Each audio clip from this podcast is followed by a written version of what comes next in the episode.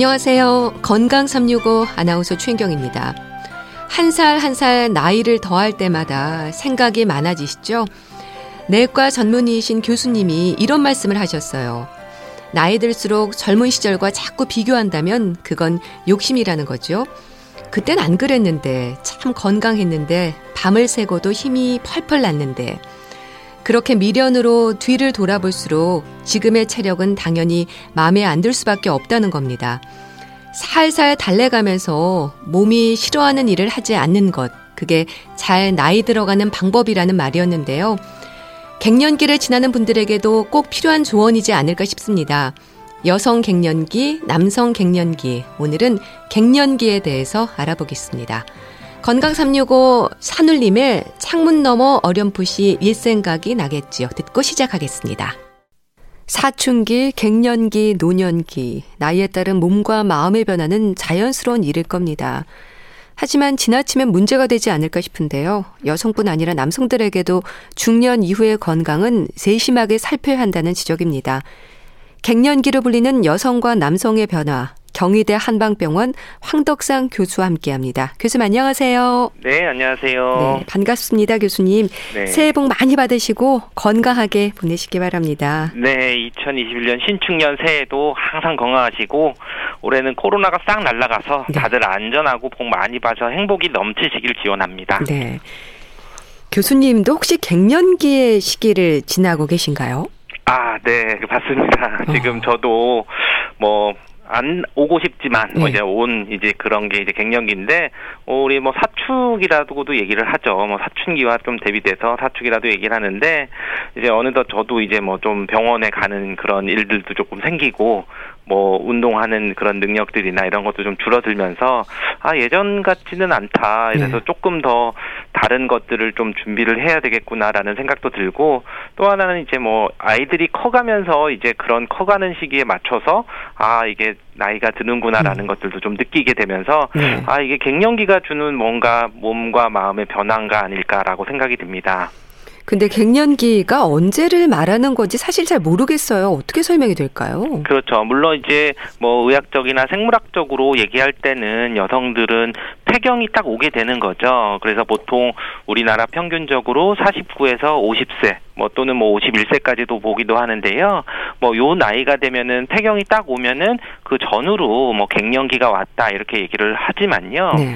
또 남성들은 그렇지만 이런 폐경이라는 게 구체적으로 딱 오는 시기가 없기 때문에 아 이게 언제가 갱년기인지 잘 모른다고 하는데 저는 좀 다른 면으로 좀 말씀드리고 싶은데 이 갱년기가 오는 시기는 이런 마음에 어떤 내가 갱년기가 온 거를 아는 마음이 아니라 몸이 변하다라고 말씀을 드리고 싶습니다. 네. 뭐냐면 나이가 40대, 50대, 심지어 뭐 60대, 70대가 돼서도 마음만은 아직 청춘이고 20대 같은 분들도 있지만 몸의 변화들이 오는 거거든요. 결국은 이제 몸의 변화라고 하는 것은 흔히 이제 오는 우리가 대사증후군이라고 하는 뭐 고혈압, 당뇨, 고지혈증들이 굉장히 뭐 어떻게 보면 신경도 안 썼던 부분들인데 갑자기 이제 오게 돼서 어느 순간부터 그런 거를 치료를 하게 된다든지 네. 또는 이제 운동 능력이나 이런 부분들도 굉장히 꾸준히 오래 했던 일상적으로 같은 수준의 운동을 했었어도 오히려 그것 때문에 부상을 입거나 어느 날 갑자기 뭐 일어났더니 뭐 허리가 안 펴진다든지 뭐 팔이 안 올라간다든지 이런 몸의 변화도 뭐 50견이 왔다 분들 뭐 40견이다 뭐 이렇게 얘기하는 것처럼 네. 우리 몸에서 어떤 통증이 오거나 뭐 운동 능력이 변화가 돼서 좀 이렇게 하나씩 더 체크를 해봐야 되는 시기가 되는 시기가 갱년기가 왔다라고 말씀드릴 수 있는데요. 네. 어, 그러다 보니까 어떻게 보면은 내가 몸 관리를 좀 평소에 잘 하셨던 분들은 갱년기가 좀 미뤄지거나 음. 아니면 잘 지나갈 수 있는 거고 네. 오히려 평소에 관리를 못 하셨던 분은 어, 좀 더 빨리 내가 왔던 나이보다도 뭐 40대 초반부터 뭐 갱년기 증상이 좀 느끼신다든지 하는 분도 올 수도 있는 겁니다. 네. 폐경 때문인지 갱년기 하면 여성들을 우선 떠올렸는데요. 근데 언제부턴가 남성 갱년기에도 관심을 갖게 됐습니다. 교수님, 남성들에게도 갱년기는 있는 거죠? 그렇죠. 아무래도 똑같이 남성들도 남성 호르몬이 변화가 됩니다. 물론 이제 여성들처럼 딱 눈에 보이는 폐경이라고 하는 그런 핵심적인 증상 변화는 없지만 네. 보통 40 40대에서 50대 이후부터는 남성 호르몬도 점점 줄어들어서 뭐 70대가 되면은 이제 30대의 남성 호르몬의 절반 수준으로 이제 감소한다고 얘기를 하는데요. 네. 이런 것들처럼 서서히 이런 남성 호르몬에 대한 그런 감수성 민감도나 이런 게 떨어지니까 증상들이 이제 어떤 우리 몸에서 좀 나타나게 되고 또한 이런 시기들이 남성들이 어떤 남성 호르몬과 관련되는 것뿐만 아니라 신체적인 능력이 좀 떨어진다든지 아니면 건강에 있어서 여러 가지 문제들이 생긴다든지 또는 외모에 있어서도 이제 점차로 변화가 되는데 그게 이제 50살을 기준으로 전후로 좀 비교를 해보시면은 좀 잘 나타날 수 있습니다. 네. 그러니까 여성과 남성 모두 호르몬의 변화가 이런 몸과 마음 건강에 영향을 미친다는 얘기인데 구체적으로 어떤 변화를 가져오는 걸까요? 그렇죠. 우리가 뭐 남성들은 기본적으로 남성 호르몬들이 하는 것들이 어떤 힘을 내주고 활동을 해주고 하는 부분들이 있는 거고요. 네. 또는 여성 호르몬이 또 작용하는 게 생리를 할 뿐만 아니라 여성의 어떤 그런 체형을 유지를 하거나 또 감정적인 변화들이나 이런 것들도 굉장히 좀 어, 유지를 하게 됩니다. 그래서 이제 남성과 여성 갱년기 모두 나타나는 것들이 어떤 이제 감정적으로는 뭐 불안감, 뭐 우울 또는 이렇게 어떤 의욕 상실이라든지 자신감 결여 이런 부분들에 대해서는 굉장히 좀 같이 심리적으로 나타나게 되고 네. 당연히 육체적으로 나타날 때는 뭐 폐경이 된다든지 음. 아니면 뭐 이제 통증이 온다든지 운동력이 떨어져서 근력이 좀 빠지면서 골다공증이 생긴다든지 네. 또 체형 변화가 오는 이게 비만이 되거나 뭐 다른 체형에 대한 변화가 음. 오게 되는 이런 여러 가지 그런 신체적인 변화들이 나타나는데요. 네. 한의학에서도 이런 남성과 여성의 변화들을 아주 오래된 그런 서적에서도 이제 여성들은 이제 77, 49, 49세가 넘어가면은 우리 인맥이 허해져서 오히려 이제 월경도 없어지고 몸이 약해지고 아이를 낳지 못하고 그 전에부터 이제 얼굴에 윤기도 없고 머리가 휘어진다 이런 얘기가 있었고 남성들도 오히려 이제 어 58살이 되면 56살이 되면은 간기가 약해져서 어잘 놀 수도 없고 오히려 신이 허해져서 몸도 쇠약해지고 네. 뭐 64살이 되면 뭐 이마에 머리 이빨도 빠지고 머리털도 빠진다 이랬는데 기본적으로 이런 것들을 다 통틀어서 신기가 약해진다고 음. 해서 우리 체력이나 뭐 정력, 뭐 면역력 이런 부분들에 그런 저하되는 것들이 다 나타났다고 볼 수 있습니다. 네. 남성 호르몬이 줄어들어서인가요? 드라마를 좋아하는 남성도 늘어나는 것 같아요. 이때가 되면. 네. 아무래도 이런 것들은 이제 그런 갱년기의 특징적인 감정 변화라고도 말씀드릴 수 있는데요. 예. 어, 특징적인 요인을 한마디를 접, 어, 잡자면 바로 이제 상실감이거든요. 상실감이요. 네. 그래서 이제 이것은 남성도 마찬가지로 상실감, 여성도 마찬가지로 상실감인데 이 시기가 되면은 뭐 어쨌든 다니던 직장이나 이런 부분에서도 음. 본인의 자리들이 조금 위태로워지거나 다른 것에서 얻었던 그런 노력 들 또는 욕망들 이런 것들을 자꾸 잊어버리게 되는 거고 네. 본인들의 그런 자신에 대한 가치들도 잊어버리게 되는데 어떻게 보면 이제 드라마라는 게 우리가 보면 내가 갖지 못했던 것에 대해서 채워줄 수 있는 아. 타인의 감정 변화 또는 이런 게 대리만족 예. 또는 뭐 더 화를 내주면서 같이 욕하게 해주거나 또는 같이 슬퍼해주고 같이 울게 되면서 주는 그런 드라마가 오히려 성공하는 음. 드라마고 굉장히 사람들이 많이 보게 되잖아요. 네. 이제 그런 것들에 대해서 오히려 어, 대신 내가 체험할 수 있게 돼주는 게 가, 드라마이기 때문에 오히려 이제 그런 여성들뿐만 아니라 남성들도 이런 것들에 이제 빠져들고 좀 즐겁게 보는 그런 것들이 생기는 것 같습니다. 네. 근데 갱년기 증상도 정도의 차이가 있다는 생각도 듭니다. 가볍게 지나가는 경우도 있고요. 또 심하게 겪는 분들도 계신데 어떤 차이가 있을까요? 네, 아무래도 갱년기가 딱 왔지만 어떤 호르몬 변화도 왔지만 사실은 한 뭐 남 여성 갱년기도 한 50% 정도는 이 증상이 거의 없는 정도로 잘 지나가는 분들이 있고 네. 또그 있는 분들 중에서도 한 반 정도만 좀 심하게 있어서 치료가 필요하거나 이런 식으로 가기 때문에 기본적으로 호르몬 변화들이 오는 것들이 이게 병리적으로 어떤 병에 의해서 오는 변화들이 아니라는 거죠. 우리가 자연스럽게 일종의 나이가 들어가면서 생리적으로 노화가 진행이 되는 과정 중에 하나가 있는 거기 때문에 실제로 그럴 때 내가 평소에 건강 관리를 잘 하거나 어, 적절한 관리만 잘 해주고 체력만 유지를 된다면 이런 갱년기 증상이 좀 크게 심하게 불편하지 않고 잘 지나갈 수 있게 되는 거고요. 네. 그렇지만 만약에 이제 어떤 어, 우리가 건강 관리를 잘 못했다든지 우리가 한 의학에서도 보통 뭐 음허해졌냐 양허해졌냐 체력이 좀 많이 좀 힘들게 소모가 됐다든지 이랬을 때에는 그런 갱년기 증상이 좀 심하게 나타나는데 그런 것들이 이제 뭐 여러 가지 갱년기 증상들이 있지만 어떤 그런 만성적으로 갔을 때 질환 고혈압 당뇨 고지혈증이나 뭐 골다공증처럼 질환으로 가는 경우들도 있고 네. 오히려 그런 것들이 없이도 건강하게 지나가시는 분들도 있습니다. 혹시 사춘기를 심하게 앓고 지난 사람에게 갱년기도 심하게 온다거나 하는 경우도 있습니까? 네, 뭐 갱년기를 뭐 사축이라고 오히려 아, 사춘기가 사춘기. 좀 빗대서 얘기를 네. 하는 기사도 봤는데요. 결국은 이제 이 공통점이 뭐냐면 변화되는 시기거든요. 음. 사춘기라고 하는 시기들은 바로 이제 여성 호르몬이나 뭐 호르몬 변화들이 생겨서 2차 성징이 나타나는 시기에 나타나는 뭐 그런 시기들이죠. 네. 그런데 이 갱년기는 거꾸로 2차 성징이 사라지는 시기인 거거든요. 아. 호르몬 변화들이 왔던 거기 때문에 그렇지만 이럴 때 꼭 이제 뭐 사춘기가 심하게 지나간 사람이 사, 그 갱년기도 심하다 이렇게 뭐 연관되는 건 아니고 네.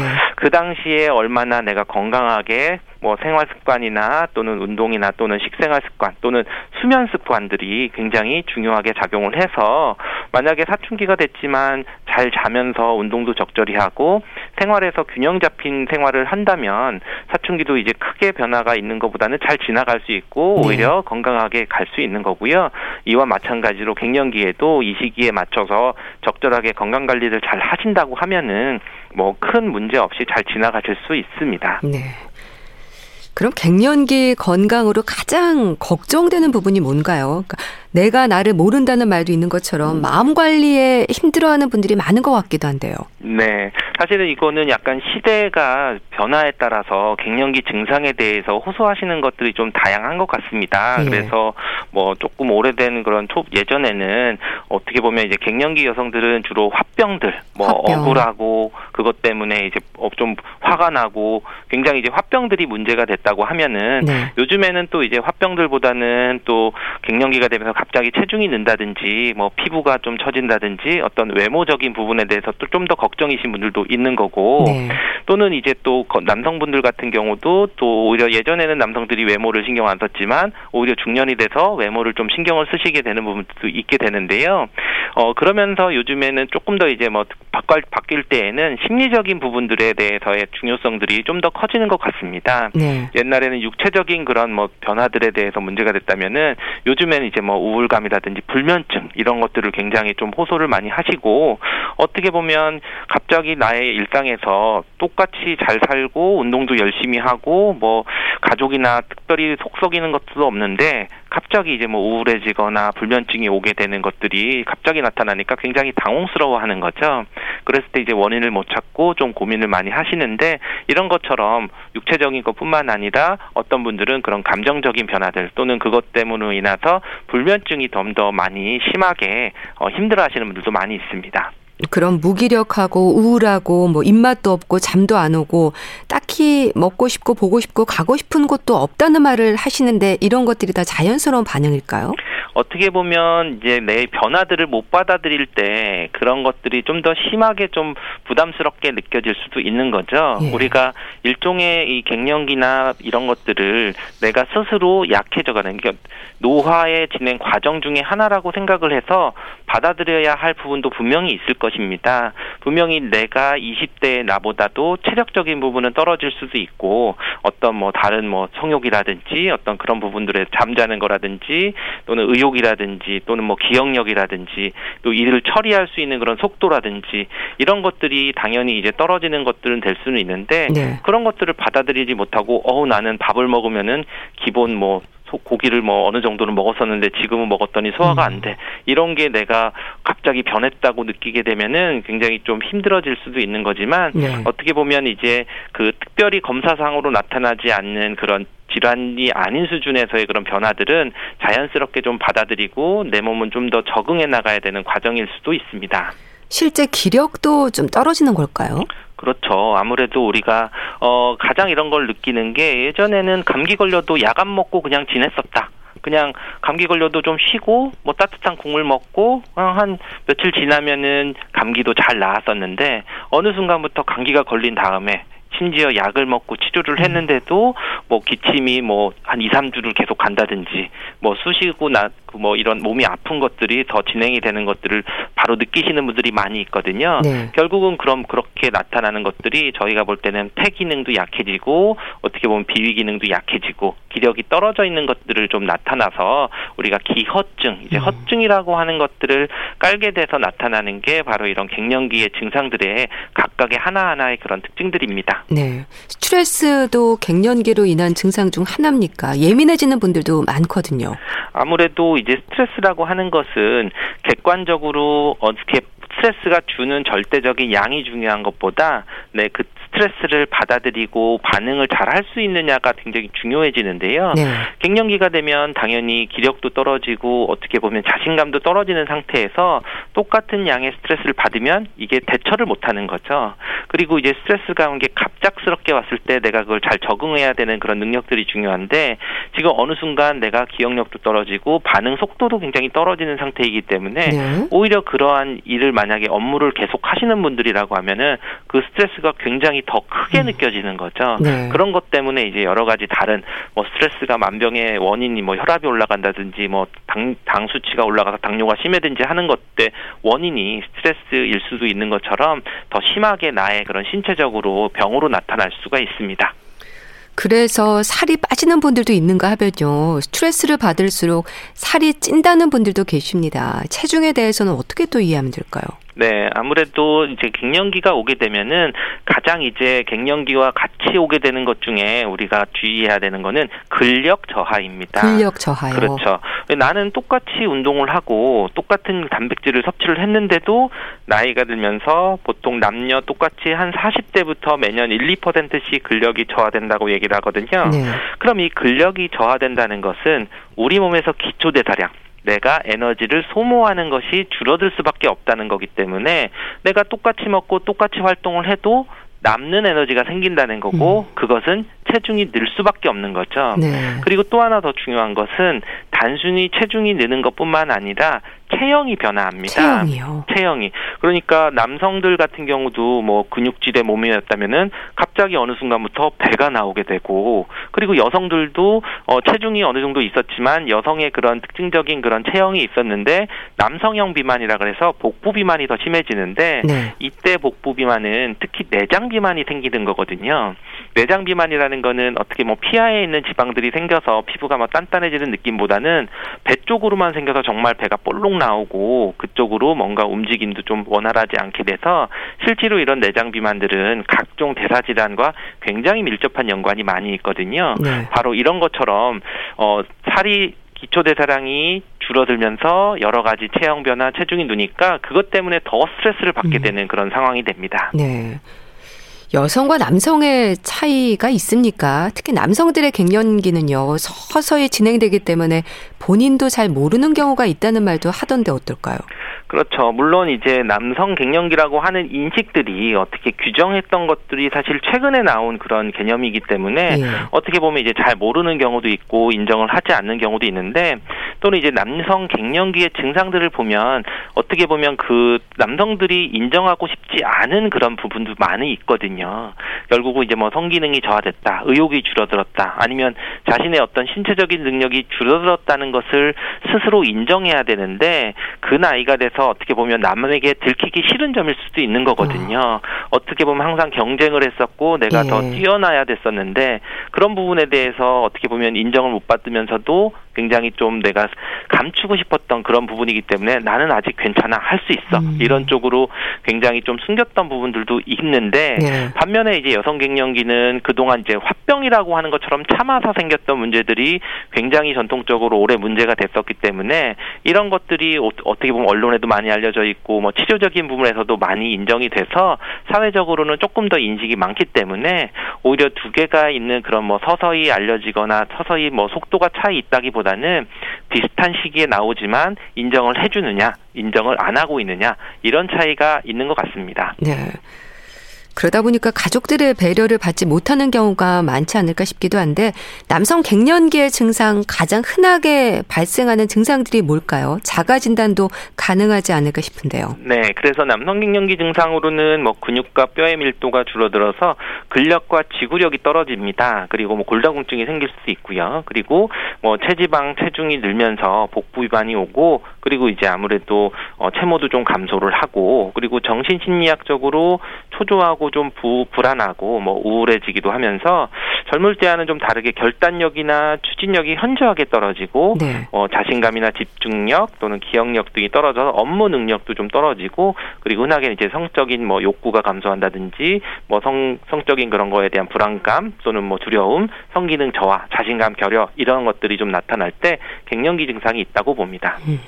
여성들은 뭐 더웠다 추웠다 수시로 달라진다고 하는데 남성들에게도 이런 체감하는 온도 변화가 생깁니까? 아무래도 이제 남성들도 원래 남성은 이제 양체라 그래서 여성들보다는 양의 기운들 좀 열이 많은다고 생각을 해서 뭐 추위에 좀 강하다 이렇게 생각을 했는데 오히려 이때가 되면은 이제 남성들도 서서 이제 추위에 약해지고 네. 오히려 뭐 손발이 차졌다 뭐 수족냉증이 있으신 분들도 있고 아니면 이제 그 정도는 아니지만 여 한여름인데도 에어컨을 틀면은 조금 긴 팔을 입어야 된다든지 추위를 느낀다든지 또는 겨울이 되면은 오히려 예전에 내복 없이도 지냈던 분들이 음. 내복을 좀 찾게 된다든지 네. 오히려 이런 추위에 조금 더 예민해지는 그런 상황을 볼 수 있습니다. 네. 골다공증의 위험에 있어서도 여성뿐 아니라 남성들도 조심해야 하지 않을까요? 그렇죠. 우리가 뭐 그 건강보험 빅데이터나 이런 거를 봐도 우리가 이제 50세 이상에 있어서 골다공증의 그런 발생률이 꾸준히 증가를 하고 있는데 그 중에서도 보면 물론 이제 여성들이 남성 부에 비해서 절대적으로 좀 높은 그런 골다공증 수치를 볼 수 있습니다. 그렇지만 이제 남성들도 마찬가지로 나이가 점점 들어가면서 뭐 50대 이후 60대 70대 될수록 남성 그런 골다공증도 점점 늘어나가고 있고 네. 그리고 또 골다공증뿐만 아니라 그로 인한 골절률도 매년 몇 퍼센트씩 좀 4%씩 꾸준히 이렇게 증가하는 것을 볼 수 있습니다. 네. 성 기능에도 변화가 온다고 들었습니다. 네, 아무래도 이제 남성 호르몬이 기본적으로 갖고 있는 그런 어 기능들이 줄어들다 보니까 그런 성적인 욕구도 좀 줄어들게 되고 그리고 오히려 이제 성행위에 대한 불안감이나 두려움 또는 뭐 성기능에 대한 저하나 그런 자신감 결여 등을 통해서 네. 뭔가 이제 그런 원활하지 못한 그런 것들 때문에 오히려 이제 그런 그 남성 갱년기를 느끼게 되시는 분들도 있습니다. 그럼 남성 갱년기 증상으로 볼 때 어느 정도의 위험이면 상담이나 치료가 필요한 걸까요?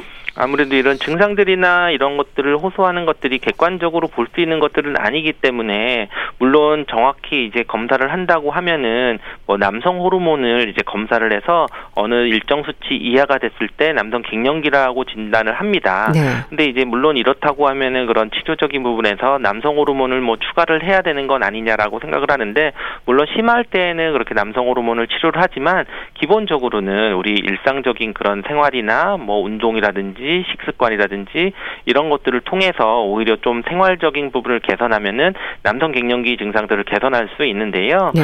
어, 결국은 이런 것들이 내 일상생활에서 좀 불편하냐 음. 아니냐 이런 것을 좀 기준으로 좀 삼으셔야 됩니다.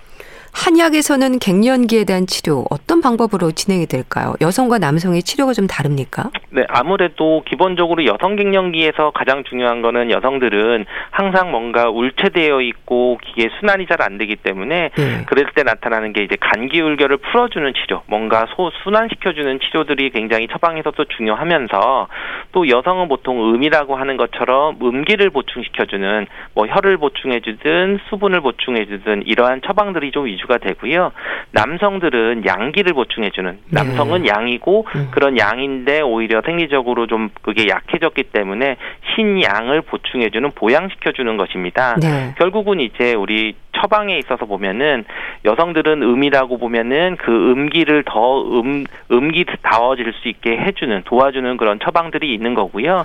또는 자음시켜주는 약이라고 하고요. 네. 남성들은 그 양을 더 양스럽게 해주는, 그 우리가 보양해주는 그런 처방들이 들어가면 그 치료가 좀 방향이 달라지게 됩니다.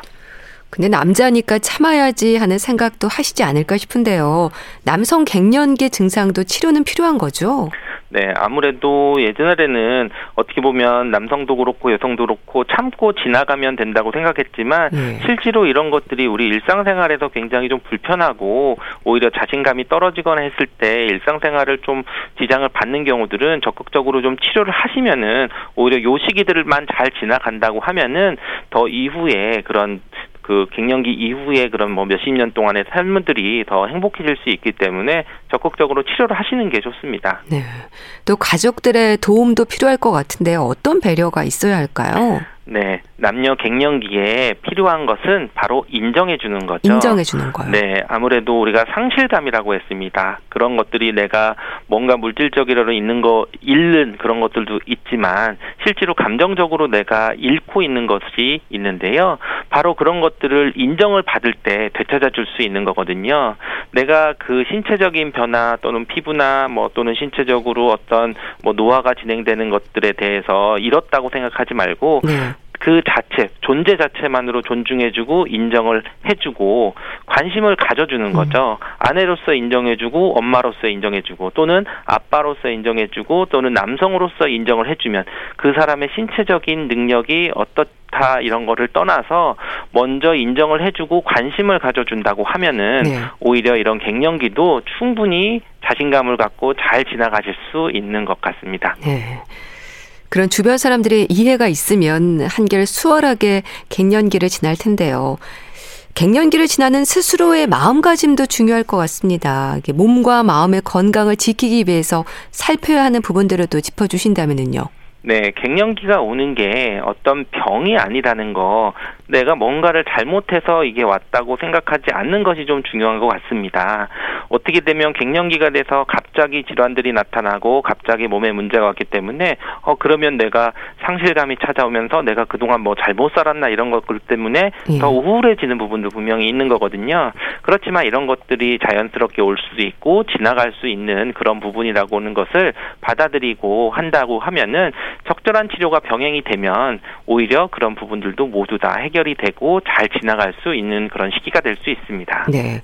많이 힘들다 싶으면 상담 치료를 받는 것도 도움이 되겠죠. 그렇죠. 네. 아무래도 우리가 질환이 있고 어떤 약을 먹어서 치료를 할 수 있는 부분들도 있지만 실제로 우리가 갱년기 때 나타나는 그런 감정적인 변화들은 우리가 상담 치료를 한다든지 아니면 어디 가서 마음껏 이제 뭐 해소를 할 수 있는 방법, 뭐 노래 교실을 붙는다든지 어떤 배움 에 하고 남들과 소통을 한다든지 여러 가지 부분을 했을 때 오히려 갱년기가 좀 잘 지나갈 수 있는 부분도 있습니다. 네.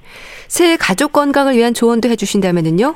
네, 우리가 2020년 한 해를 보면서 코로나가 준 교훈이라고 하면 저는 서로의 관심인 것 같습니다. 네. 결국 우리 집안에서 머물면서 가족에 대해서 관심을 가졌고 사소한 일들이 주는 행복이 얼마나 건강에 중요한지 알게 되었는데요. 단순히 뭐 쓰는 마스크 쓰기라든지 손, 손 씻기 가 생명을 정말 좌지우지할 정도로 중요했던 거 또는 부모님의 일상에 대해서 관심을 가지고 또는 우리 아이들이 어떻게 교육을 받고 자랐는지 관심을 가져주는 것이 네. 우리 올 한해 가장 건, 가족 건강을 지킬 수 있는 핵심이 될 수 있는 그런 부분이 될 수 있습니다. 네. 자, 말씀 잘 들었습니다. 오늘은 갱년기에 대해서 알아봤는데요. 경희대 한방병원 황덕상 교수와 함께 했습니다. 감사합니다. 감사합니다. 신하위에 크게 라디오를 켜고 들으셨습니다. 여러분은 지금 KBS 라디오 건강 365와 함께하고 계십니다.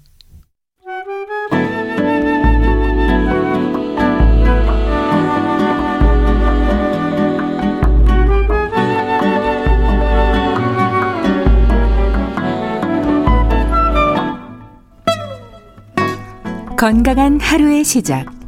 KBS 라디오 건강 365. 최윤경 아나운서의 진행입니다. 건강 책 정보. 새해 첫 번째 주말에 맞는 오늘 어떤 책을 소개해 주실까요? 북컬럼니스트 홍순철 씨와 함께 합니다. 안녕하세요. 네, 안녕하세요. 네, 새해에도 건강하게 보내세요. 네, 복 많이 받으시고요. 네. 무엇보다 건강하십시오. 늘 건강 365 청취자들에게 좋은 책을 소개해 주시는데요. 청취자들께도 새해 인사 좀 해 주시죠.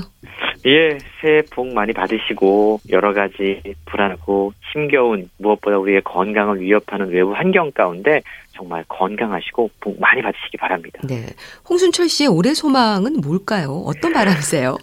사실 건강이 올해 소망 가운데 가장 중요한 건강이요. 것 같아요. 모두가 네. 그렇겠죠. 음. 건강 365 열심히 듣고요. 네. 정말 건강해지기 위해 많은 노력하겠습니다. 네.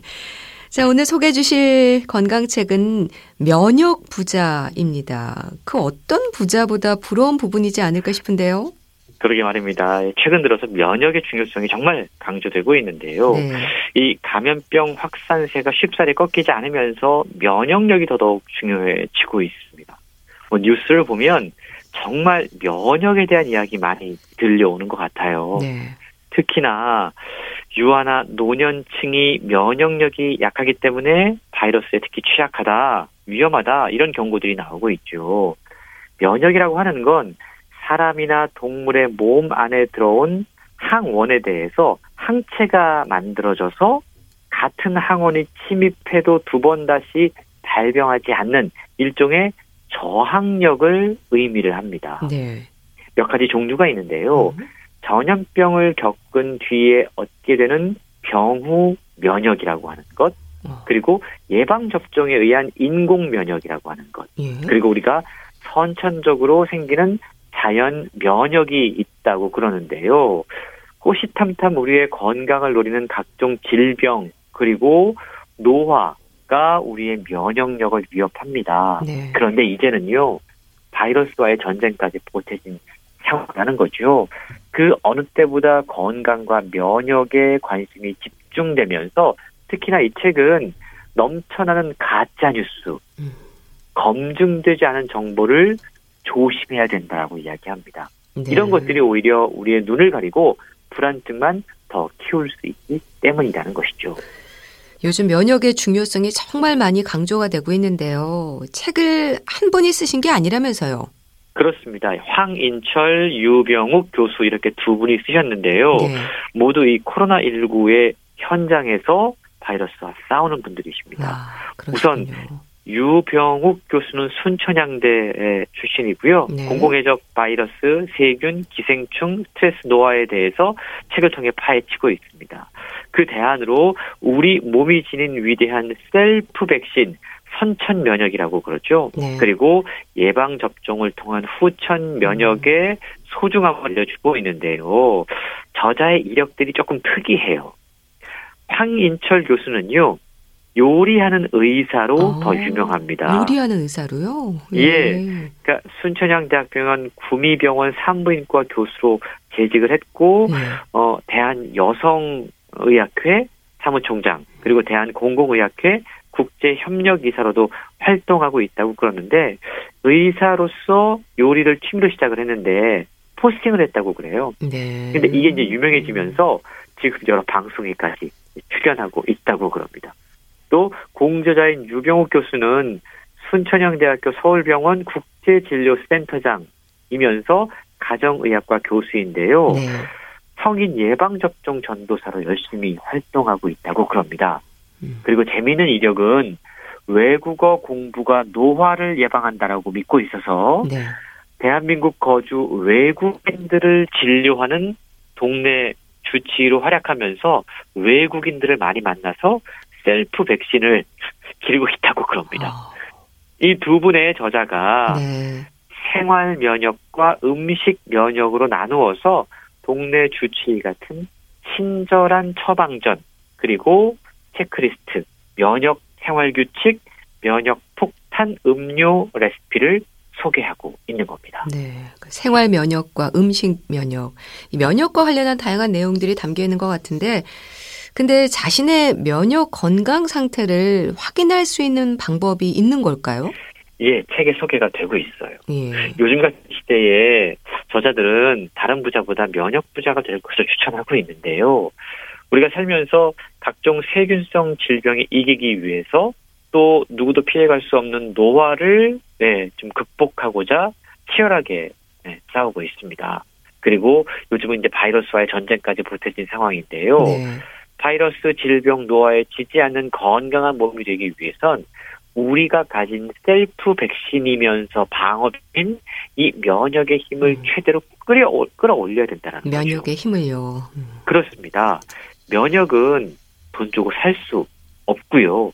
누구에게도 빌릴 수가 없습니다. 네. 하지만 책을 통해서 이 방법을 알고 나고 습관화한다면 누구나 백신, 네, 면역 부자가 될 수 있다. 셀프 백신을 스스로에게 맞출 수 있다라고 이야기하고 있는데 우선 안타깝게도 면역력은 수치로 잘 나타날 수 없다고 그럽니다. 네. 혈당이나 혈압처럼 이걸 재서 내가 면역력이 높구나 낮구나 하고 확인할 수 있는 방법은 없어요. 그런데 자신이 면역력이 좋은지 나쁜지를 면역 부자인지를 체크할 수 있는 몇 가지 신호가 있다고 어, 합니다. 신호가 있군요. 그래도 예. 예. 면역이 떨어지면 우리 몸이 분명한 신호를 보내오기 때문인데요. 네. 우선 피로가 잘 풀리지 않는다. 아, 많이 자도 늘 힘들다. 네. 뭐 뒷머리가 무겁다. 이런 느낌이 바로 면역력이 떨어졌다는 증거인 거고요. 감기에 자주 걸리고 한 번 걸리면 잘 낫지 않는다. 이거 역시 면역력이 떨어진 신호라고 그럽니다. 네. 입안이 헐고 입 주위에 물집이 자주 생기면 이거 역시 면역력 저하의 신호고요. 예. 스트레스가 자주 쌓인다. 상처가 잘 낫지 않는다. 배탈과 설사가 잦다. 라는 것도 면역력과 관련해서 우리 몸이 보내오는 중요한 신호다라고 책은 설명하고 있습니다. 네. 저 말씀을 들으니까 정말 면역 부자가 되고 싶은데요. 방법이 궁금합니다. 어떤 게 있을까요? 예, 유병욱 교수는요, 공공해적, 바이러스, 세균, 기생충, 스트레스, 노화의 원인에 대해서 먼저 책을 통해 소개를 하고 있습니다. 네. 그러면서 우리 몸이 지닌 위대한 셀프 백신, 이걸 선천 면역이라고 하는데 이걸 키울 수 있는 방법, 그리고 예방 접종을 통한 후천 면역의 소중함을 함께 알려주고 있는데요. 네. 책을 통해 이렇게 이야기를 하고 있어요. 신종 바이러스에 대항하기 위해서 건강한 사람이라도 평소 면역력을 높이는 것이 좋습니다. 아, 평소에요. 거죠. 예. 바이러스라는 알 수 없는 적이 침입하기 전에 우선 성벽을 튼튼하게 만들어야 되는데 그 가장 좋은 방법이 예방 접종이라는 아, 겁니다. 예방 접종. 예. 그리고 전쟁이 났을 때 전쟁에 참여할 병사들의 건강을 챙겨야 되잖아요. 네. 병사들에게 군량미를 제공해야 되는데 이 군량미가 바로 균형 잡힌 식사라는 거죠. 네. 그리고 싸울 병사들의 체력을 키워야 되는데 그건 바로 운동이라는 겁니다. 그러니까 면역력이라고 하는 건 하루아침에 그냥 생겨나는 게 아니라 평소에 균형 잡힌 식습관과 규칙적인 생활 습관과 정신 건강을 지키는 것이 특별히 중요하다라고 설명하고 있습니다. 네. 그러니까 생활 습관을 잘 관리하는 게 면역 부자가 되는 방법이라는 얘기인가요? 그렇습니다. 이 책은 바이러스와 면역에 대한 가장 기초적이고 과학적인 설명을 먼저 시작을 하고요. 네. 후반부에 접어들면 100세 건강을 유지할 수 있는 생활 면역 처방전 그리고 음식 면역 처방전을 소개하고 있는데요. 생활 면역, 그러니까 우리가 일생활에서 지킬 수 있는 면역력을 기르는 방법입니다. 가장 우리가 주의해야 될 첫 번째가 우리 몸을 위협하는 적의 수를 어. 줄이는 겁니다. 네. 그 방법은요, 예. 올바른 손 씻기예요. 아, 손 씻기요. 음. 이걸 통해서 병원균을 털어내고 또 마스크 쓰기를 통해서 나를 지키고 남도 지킬 수 있고요. 물리적인 거리두기를 통해서 병- 병원균 전파를 차단하는 것이 중요하다고 그래요. 네. 요즘 우리가 이 코로나 때문에 사실은 정말 주의하고 있는 것들이지 않습니까? 그리고요, 적이 들어오는 우리 몸의 통로를 방어하는 것도 중요하다고 그럽니다. 음, 통로를 방어하는 거요. 예, 우리 몸의 건강을 노리는 적들의 1차 관문이 항상 코입니다. 코. 아, 그렇군요. 그래서 최근요, 최전방 보초병이라고 할수 있는 이 점막을 지키는 것이 중요하다라고 강조하고 있는데요. 네. 점막 건강을 지키기 위해서 실내 습도를 늘 적절하게 관리해야 되고 건조한 환경이 호흡기의 1차 방어막인 코 점막과 기관지 점막을 마르게 합니다. 네. 이렇게 하면 세균이나 바이러스에 대한 방어 능력이 떨어진다고 그래요. 그래서 호흡기 점막이 충분한 수분을 머금을 수 있도록 산모가 활발한 운동을 하면서 질환 예방에 도움이 될 수 있도록 늘 습 도 관리를 하는 것이 중요하다라고 이야기하고 있고 네. 주무시기 전에 반신욕으로 체온을 올리는 것도 면역력 증대에 큰 도움이 된다고 그럽니다. 네. 보통 자고 나서 감기가 걸리는 경우가 되게 많이 있는데요. 아, 잘때 우리의 체온이 떨어지기 때문이라는 거죠. 그래서 자기 전에 반신욕을 하는 것이 면역력을 반신욕이요? 키우는데 예. 큰 도움이 된다고 그러고요.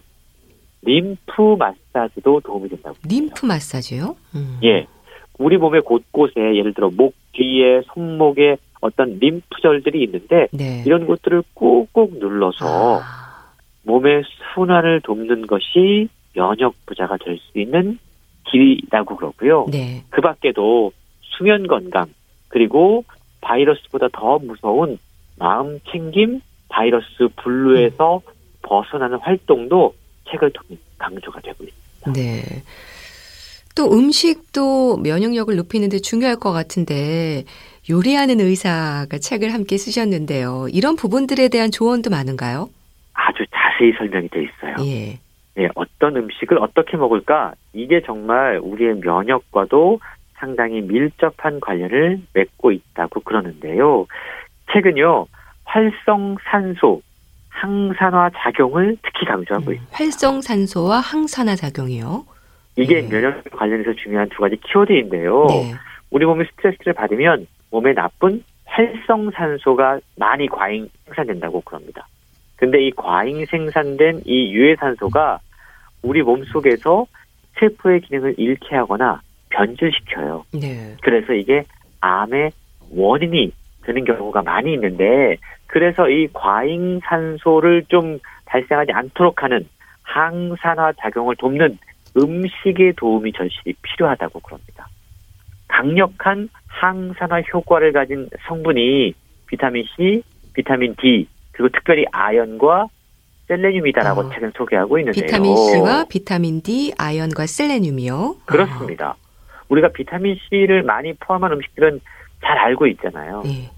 야채, 채소, 뭐 피망, 브로콜리, 음. 양배추, 레몬, 오렌지 이런 것들을 자주 섭취하는 게 좋고 네. 비타민 C는 많이 먹어도 소변으로 배출되기 때문에 걱정 없이 많이 드셔도 된다고 합니다. 예. 그리고 비타민 D를 많이 가진 음식들은 고등어, 참치 같은 생선, 우유, 버섯, 달걀 노른자, 콩, 두부 이런 것들이 있는데 네. 이런 것들도 하루에 한 번 정도 음. 꼭 드시는 것이 면역 부자에 커다란 도움이 된다고 그러고요. 네.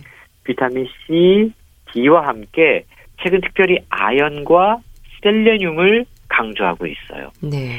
이 두 가지가 우리 몸의 활성산소를 제거하는 가장 강력한 효소라고 어, 그럽니다. 아연과 셀레늄이 그렇군요. 그렇습니다. 음. 그리고 그게 기억력 향상에도 도움이 되고 감기 증상도 완화시켜주고 네. 상처를 치료하는데 커다란 도움을 줄 수 있는데요.